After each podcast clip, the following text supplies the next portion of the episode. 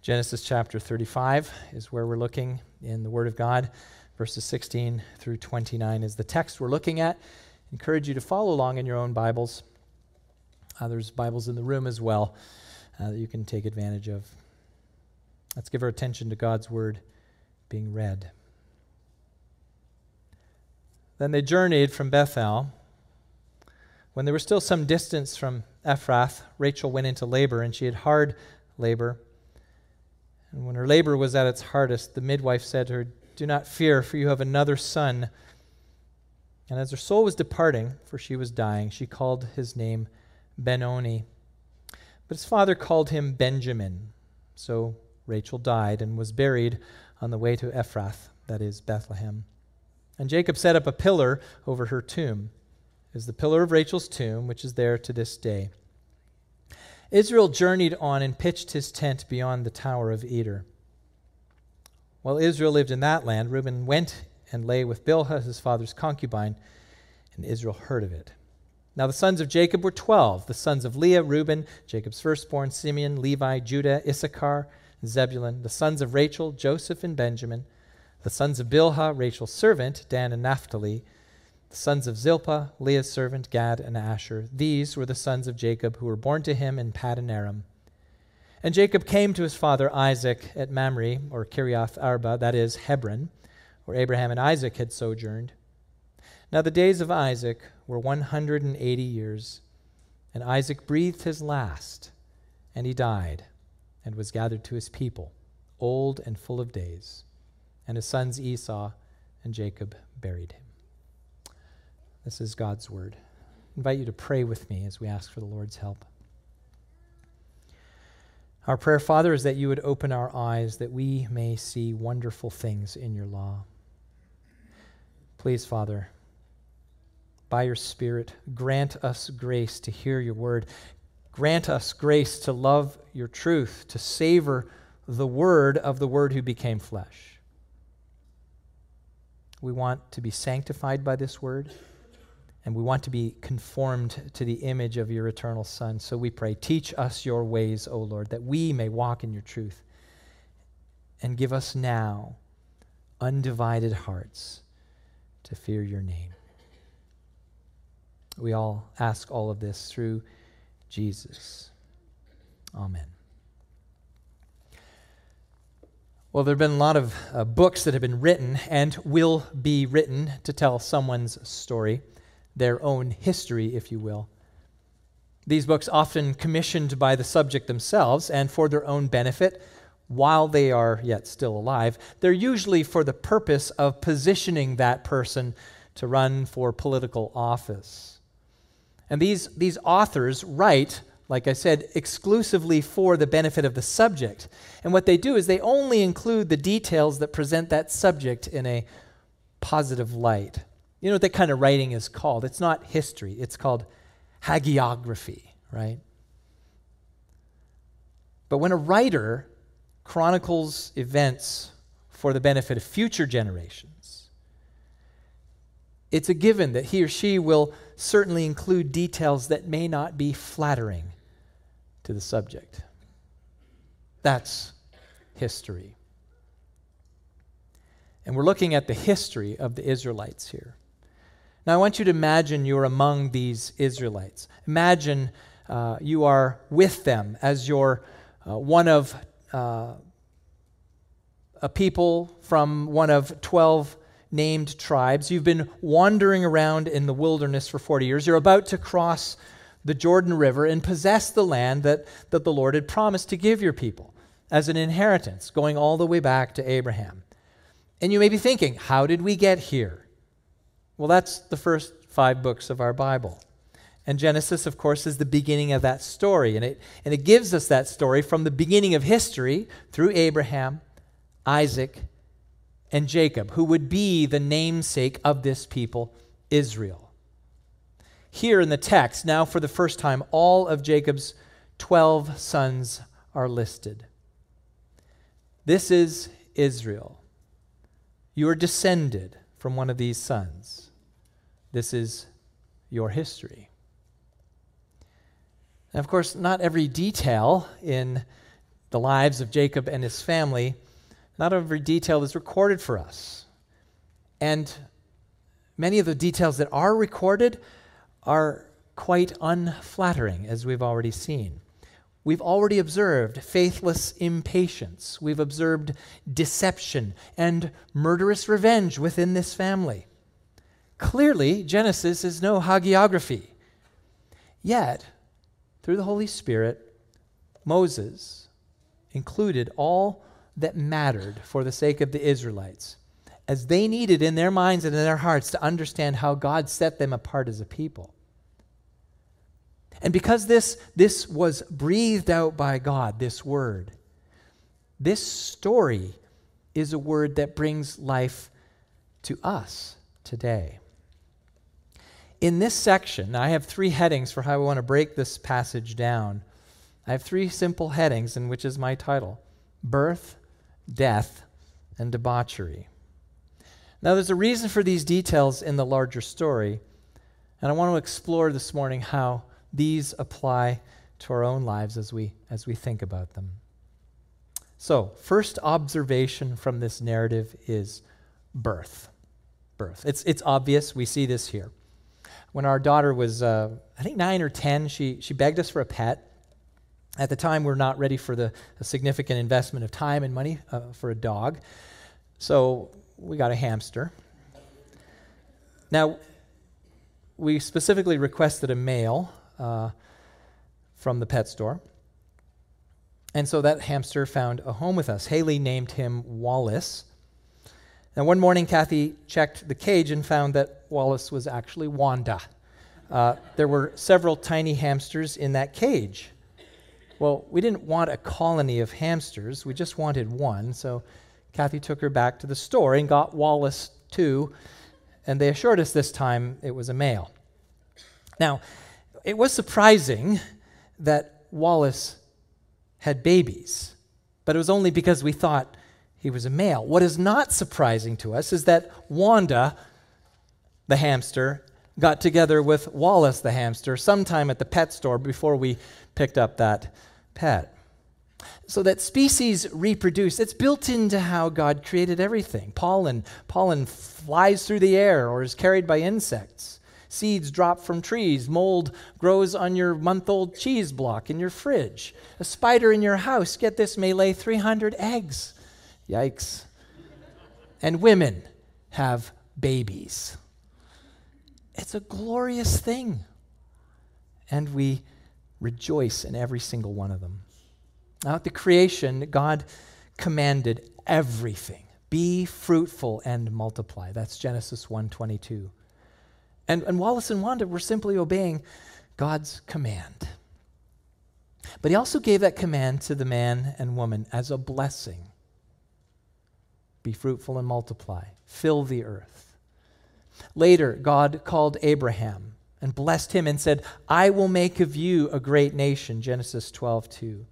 And God reaffirmed that same promise, that same covenant to Jacob. He said to him in 35, 11, last uh, earlier in the chapter. I am God Almighty. Be fruitful and multiply. A nation and a company of nations shall come from you. So the Lord fulfilled that promise, and he would continue to fulfill it. Now, as chapter 35 began, Jacob had 11 sons. Now they're traveling from Bethel. Rachel is well on in her pregnancy, and she now gives birth to her second son, Jacob's 12th. And this is important. The Bible, in the Bible, 12 seems to be consistent with a number that's related to rule and completion. It's really a theme that runs through the entirety of the scripture, right through to Revelation. And in a sense, I think we could say that Jacob's family was not complete until his 12th son was born. Now, because Rachel's dying, the text tells us, verse 18, she called his name Ben Oni. And that means son of my sorrow. But Jacob didn't want to memorialize Rachel's death by the naming of his son. So instead, he called him, but his father, it says in the text, but his father called him Benjamin, which means son of my right hand. Son of my right hand. And again, right hand is another theme that, that we see in the New Testament. It's associated with the place of honor and favor and, and even power. In fact, just note this following Jesus' own resurrection from the grave, Jesus ascended to the right hand of the Father, a place of honor and glory and power. So that Rachel, that she bore a second son, was certainly God's favor upon her. It was God's favor upon her as well as on Jacob. And I want you to recall er, from earlier in Genesis that, that after an extended season of her own barrenness, her own inability to conceive, the Lord opened her womb. And at the very naming of Joseph, it was a prayer for continued fruitfulness. Back in Genesis 30, she conceived and bore a son and said, God has taken away my reproach. And she called his name Joseph, saying, May the Lord add to me another son birth. That's a simple observation from the text. God populated the earth through his plan for physical birth. And he set apart a unique people to be a source of blessing to all nations. And to do that, they had to reproduce. And I want to say this God has not called for a moratorium. God still wants the earth to be populated. And just by way of application, as we observe what's going on around in the world, in the world around us, there are alarmists, of course, who think the earth is overpopulated. So, what they try to do is promote the idea that it is morally superior as a choice to have few or indeed no children. In fact, the, the, the promotion of the idea of abortion, this, this godless solution, the killing of the unborn yet fully human life, the idea that we must somehow limit, that we cannot bring into the world these others. And Western societies have, have bought this lie. In this nation, the birth rate per thousand is about half of what it was in 1950. So let me just say this if you're married and able, you should have children. God's word makes that clear. In fact, in fact, in Malachi, it says that God has given a portion of his spirit to the marriage union. And to what end? To what purpose? It says in Malachi 2:15. And what was the one God seeking? Godly offspring. God wants godly offspring. God commanded that the earth be filled through physical birth and men and women are to marry and participate in that plan. But there is an even bigger plan. God is populating his eternal kingdom through spiritual birth. It says in John 1:12 where the gospel writer there introduces Jesus. He says this in 12 and 13 of that first chapter, to all who did receive him it's referring to the Word who became flesh, to Jesus, the Son of God. To all who did receive him and believed in his name, he gave the right to become children of God, who were born not of blood, nor of the will of flesh, nor the will of man, but of God. And now, and now the church is to participate in that plan through the mission that Jesus gave to the church. He said this Make disciples of all nations, baptizing them in the name of the Father and of the Son and of the Holy Spirit, teaching them to observe all that I have commanded you. We have a, a part as a church in populating the kingdom of God by proclaiming Christ and Him crucified, by making disciples of all nations. And with every child of God who gives public evidence of new birth by identifying with Christ in baptism, we rejoice. It's a glorious thing that God is populating his eternal kingdom, and it is our joy and privilege to participate in that. So that's the first thing I see in the text is, is birth. Well, the next thing that we see in this narrative as debauchery. and it's a kind of a PG 13 section of the text, I'll have to admit. Uh, we marvel at the, the genius of inventors and artists and, and innovators, right? And what they do is that they find, they find new ways to delight us and, and to make our lives simpler or simply accre- increase our efficiencies and comforts. But when inventiveness turns sinful, when, when new ways to devise evil are hatched in a depraved mind, we recoil with horror and disgust.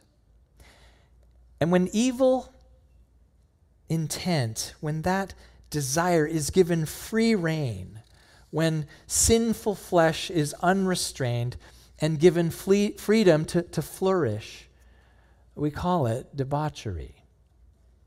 And we see it on full display in Jacob's family. Like I said, this part of the text is kind of PG 13 stuff. Uh, Jacob, he's, he's called Israel now in the text. This is what the Lord had named him. Apparently, what happens is he has separated himself from his family. They've been dwelling where Rachel is buried. That's Ephrath. It's later called Bethlehem. That's in the parentheses in the text.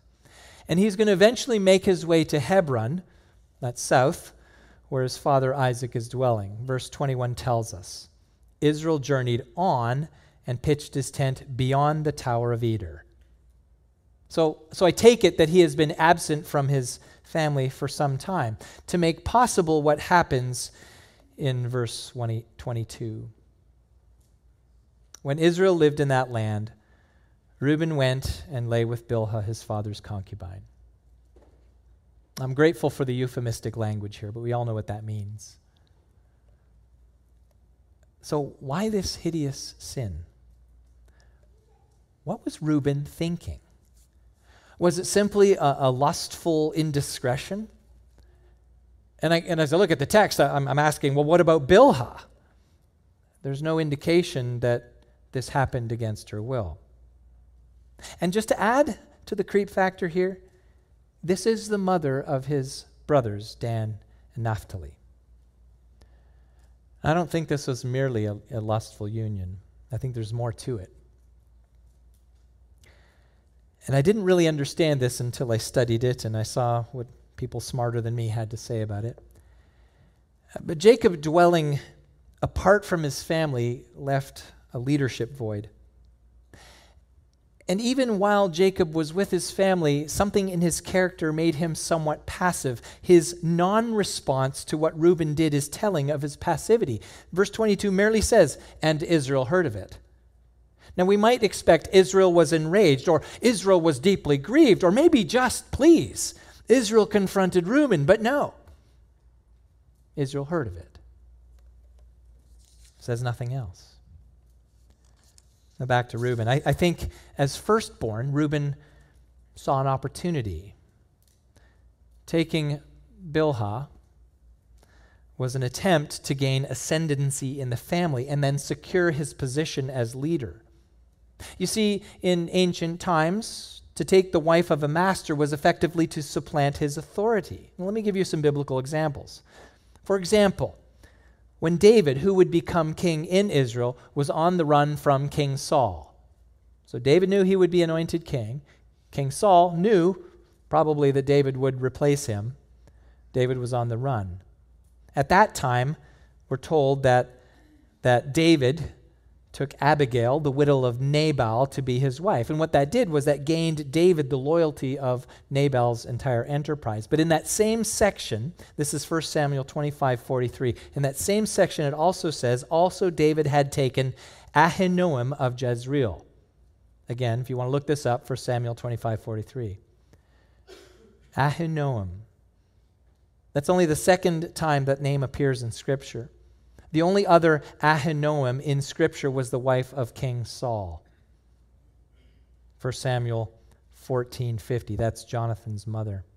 Now, it just seems like a footnote here, but perhaps, and, and I and acknowledge I'm speculating, perhaps Saul had abandoned her because of Jonathan's loyalty to David. Again, it's just my speculation.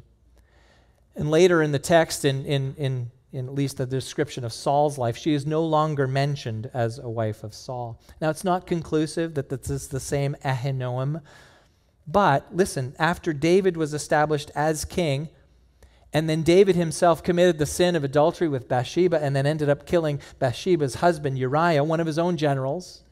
Nathan the prophet came to confront David about his sin. Part of the message to David in that rebuke was a message from the Lord that said this. David, Lord said this to David I gave you your master's house and your master's wives into your arms, and I gave you the house of Israel and Judah. And if this were too little, I would add to you as much more. The rebuke is look, I, have given you so much, including your master's wives, Saul. So when David fled his house and Jerusalem, later on in the uprising of his own son Absalom, trying to usurp his own father as king, King David left behind some of his concubines to keep the house. Absalom, in that occasion, was counseled to secure his power when his father David was on the run. This is the counsel he received. Ahithophel said to Absalom, Go into your father's concubines, whom he has left to keep the house, and all Israel will hear that you have made yourself a stench to your father, and the hands of all who are with you will be strengthened. So they pitched a tent for Absalom on the roof, and Absalom went into his father's concubines in the sight of all Israel. Sordid, sordid tale. Now, in David's case, I, I take it that he rescued both Abigail and Ahinoam and that also served to strengthen his power as king. But Absalom and Reuben in our text today, theirs was a relationship clearly forbidden by God, and we see that in Leviticus 18:7. It makes that clear. That lust acted out, whether for fleshly gratification or for power, which I take it was Reuben's desire and perhaps even Bilhah's, as she sought with him to gain that ascendancy in the family now that Rachel had died. That's a sinful shortcut. Giving free rein to these lusts in still deeper levels of debauch- debauchery. No, what, what what a man or woman needs, what is very reflective, indeed reflective of the indwelling Spirit of God? Self control. Galatians 5 22 and 23. Without self control, you are defenseless against the tax of the devil. He will find his way in if you lack self control. Proverbs 25 28 says this A man without self control, here's the imagery. Think about this is like a city broken into and left without walls. If you don't have self control, you are defenseless. Now, Reuben's sin is downright loathsome to us, as it should be. But I want to say we shouldn't be too quick to judge. Apart from faith in Christ, apart from his atoning work in dying on the cross for us, in doing that to free us from the power of sin, there is, there is no telling what depths of depravity and debauchery we might find ourselves in. Do not be too quick to judge. But, and I trust this is true for you today, because we're in Christ, we now have power because the Holy Spirit dwells in us. And we don't have to sin we don't have to be without self control. Paul says this to Timothy For God gave us a spirit not of fear, you probably know this, but of power and love. And added to this, self control. Self control. Reuben, in his lust for power, lacked self control. He thought gaining ascendancy in the family was, or that the way to gain that was through Bilhah. A loathsome sin because of his lust for power. Well, that leads me to the third heading in our, we unpack this this morning, it's death. Death. As I shared last week, Kathy and I were back in Canada for a memorial service for our nephew Connor. He was only 31, tragically died too young. In his tribute, though, Kathy's younger brother, uh, he spoke about how death is a thief. And that's true. And, and so that got me thinking how death steals the future and opportunity. It steals time, comfort, and joy with those we love. And I know, I know some here have recently been robbed. Robbed of those we love. Others experiencing that void still, even though the years have passed. I often say this at funerals. We expect death to come.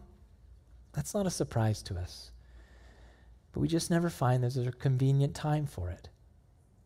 It isn't convenient. Yes, it will come. But now? Not now. Now, in our passage, what should have been a time of rejoicing, the birth of Benjamin, also became an, age, uh, an occasion of, of mourning. Now, now, the text doesn't tell us that there is any mourning, but I think it's safe to assume that there was, because there was memorializing as Jacob set up a pillar. Rachel was the loved wife. His other wives, his concubines, his other wife, Leah, he, Jacob was tricked into marrying Rachel's older sister, Leah. He didn't, he didn't want her. And those concubines were given by his wives to produce yet more offspring, more sons. The text matter of factly states this So Rachel died and was she was buried on the way to Ephrath, that is Bethlehem. And Jacob set up a pillar over her tomb. It is the pillar of Rachel's tomb, which is there to this day. Now, if we go to the end of the scripture that we read together, this ends with Jacob returning to his father Isaac, who is in Hebron. Now, the days of Isaac were 180 years, and Isaac breathed his last, and he died and was gathered to his people, old and full of days. And his sons Esau and Jacob buried him. Death. Death stole Jacob's favored wife in an untimely way. And although Isaac lived 180 years, and it's certainly a long time by any estimation, his life came to an end. Just like Abraham before him, just like Abraham's father Terah, and his father's father, all the way back to Adam. Death is part of every story. And as true history, the Bible constantly reminds us that you cannot cheat death. And I want to say this it's not wrong to hate death, it is truly a thief. But here's the thing it's a thief that we've all invited in. We are responsible for the thief of death, just like everyone since the beginning of time. I'll go back to the beginning of the story. In God's gracious provision, the Lord provided for our first parents. He gave them everything that they needed, everything in a beautiful garden that would be good for them to enjoy. Nothing that they would could desire that would be for their good was denied to them. And in the middle of it, a tree of life. And the Lord graciously provided those boundaries for their protection. We read in Genesis 2:17, "Of the tree of knowledge of good and evil you shall not eat." And here's the boundary. For in the day that you eat of it, you shall surely die. A simple boundary obey and live, disobey and die. Simple boundary. So many wonderful things that God had given. But Adam and Eve rejected that warning and took the forbidden fruit anyway. So now, death is an unavoidable human expectation as the Apostle Paul describes the effect on humanity in 512. Listen to how Adam's sin has affected all of us. Romans 5:12 says sin came into the world through one man and death through sin and so death spread to all men. Now in case you want to sit here and judge Adam for his sin thinking you would do better, know this every single day, there's something in you that is sinful. You are no better, and you would be no better. Every time we sin, every every sin of, of a lie, every, every expression or thought of lust, every time we're lazy, every time we're quick to anger, every time we are filled with pride, every time we are selfish, and you could fill in the blank with the myriad of other things that we do that are sinful. Every time we sin, it is a reminder that we are physically dying. And every death that we observe or anticipate is a reminder that sin is the reason. Now, lamenting about this struggle against sin, the Apostle Paul wrote in Romans 7 about a, a universal principle that we all know sin wages war in our bodies. And here's his lament with hope. Wretched man that I am. Wretched man that I am. How many times in my life, when observing and recounting my own failures, should I have said, Wretched man that I am? Who will deliver me from this body of death? Now, Paul wouldn't ask the question if there wasn't an answer, a good answer. And here's the answer in 24 of cha- Romans chapter 7. Thanks be to God through Jesus Christ our Lord. You see, the way that Jesus rescues us from death is that he died for us. And so, if you've truly put your faith in him, if you have truly believed that Jesus is the Son of God, that he lived a sinless life, he lived that life that you could not live, that He has the right and authority to rule over you, that His death was for you. If you've truly trusted in Him, then His death on the cross takes away all the eternal consequence of your sin. Yeah, you'll physically die.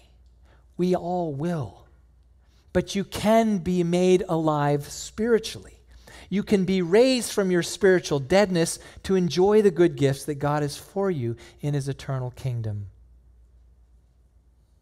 Hear what it says in Colossians 12, uh, chapter 2.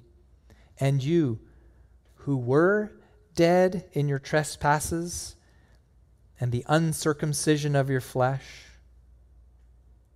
God made alive together with him having forgiven us all our trespasses by canceling the record of debt that stood against us with its legal demands.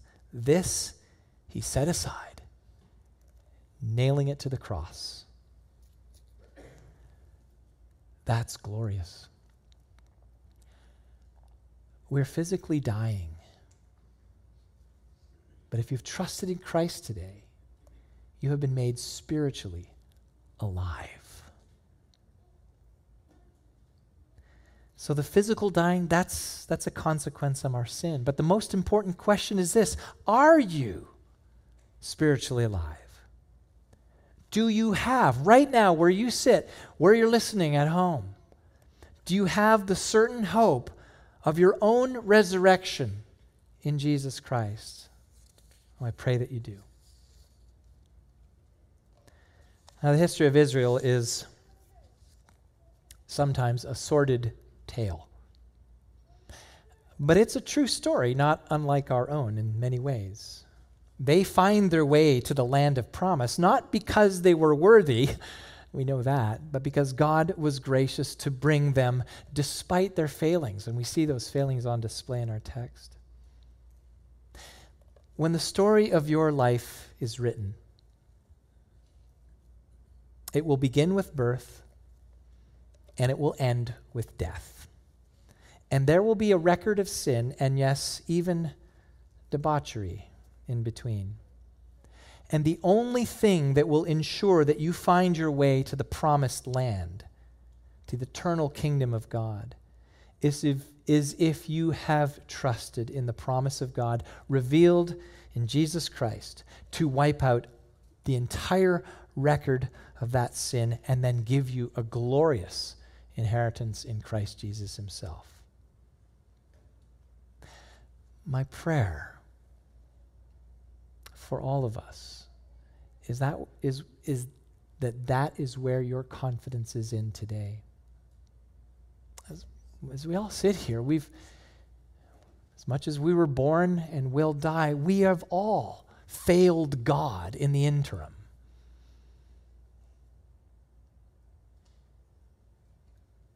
But if you have trusted in Christ, if you've put your own faith in Him for what He accomplished at the cross, indeed, He will free you from the horrific power of that sin in the present, and He will take you to your eternal home.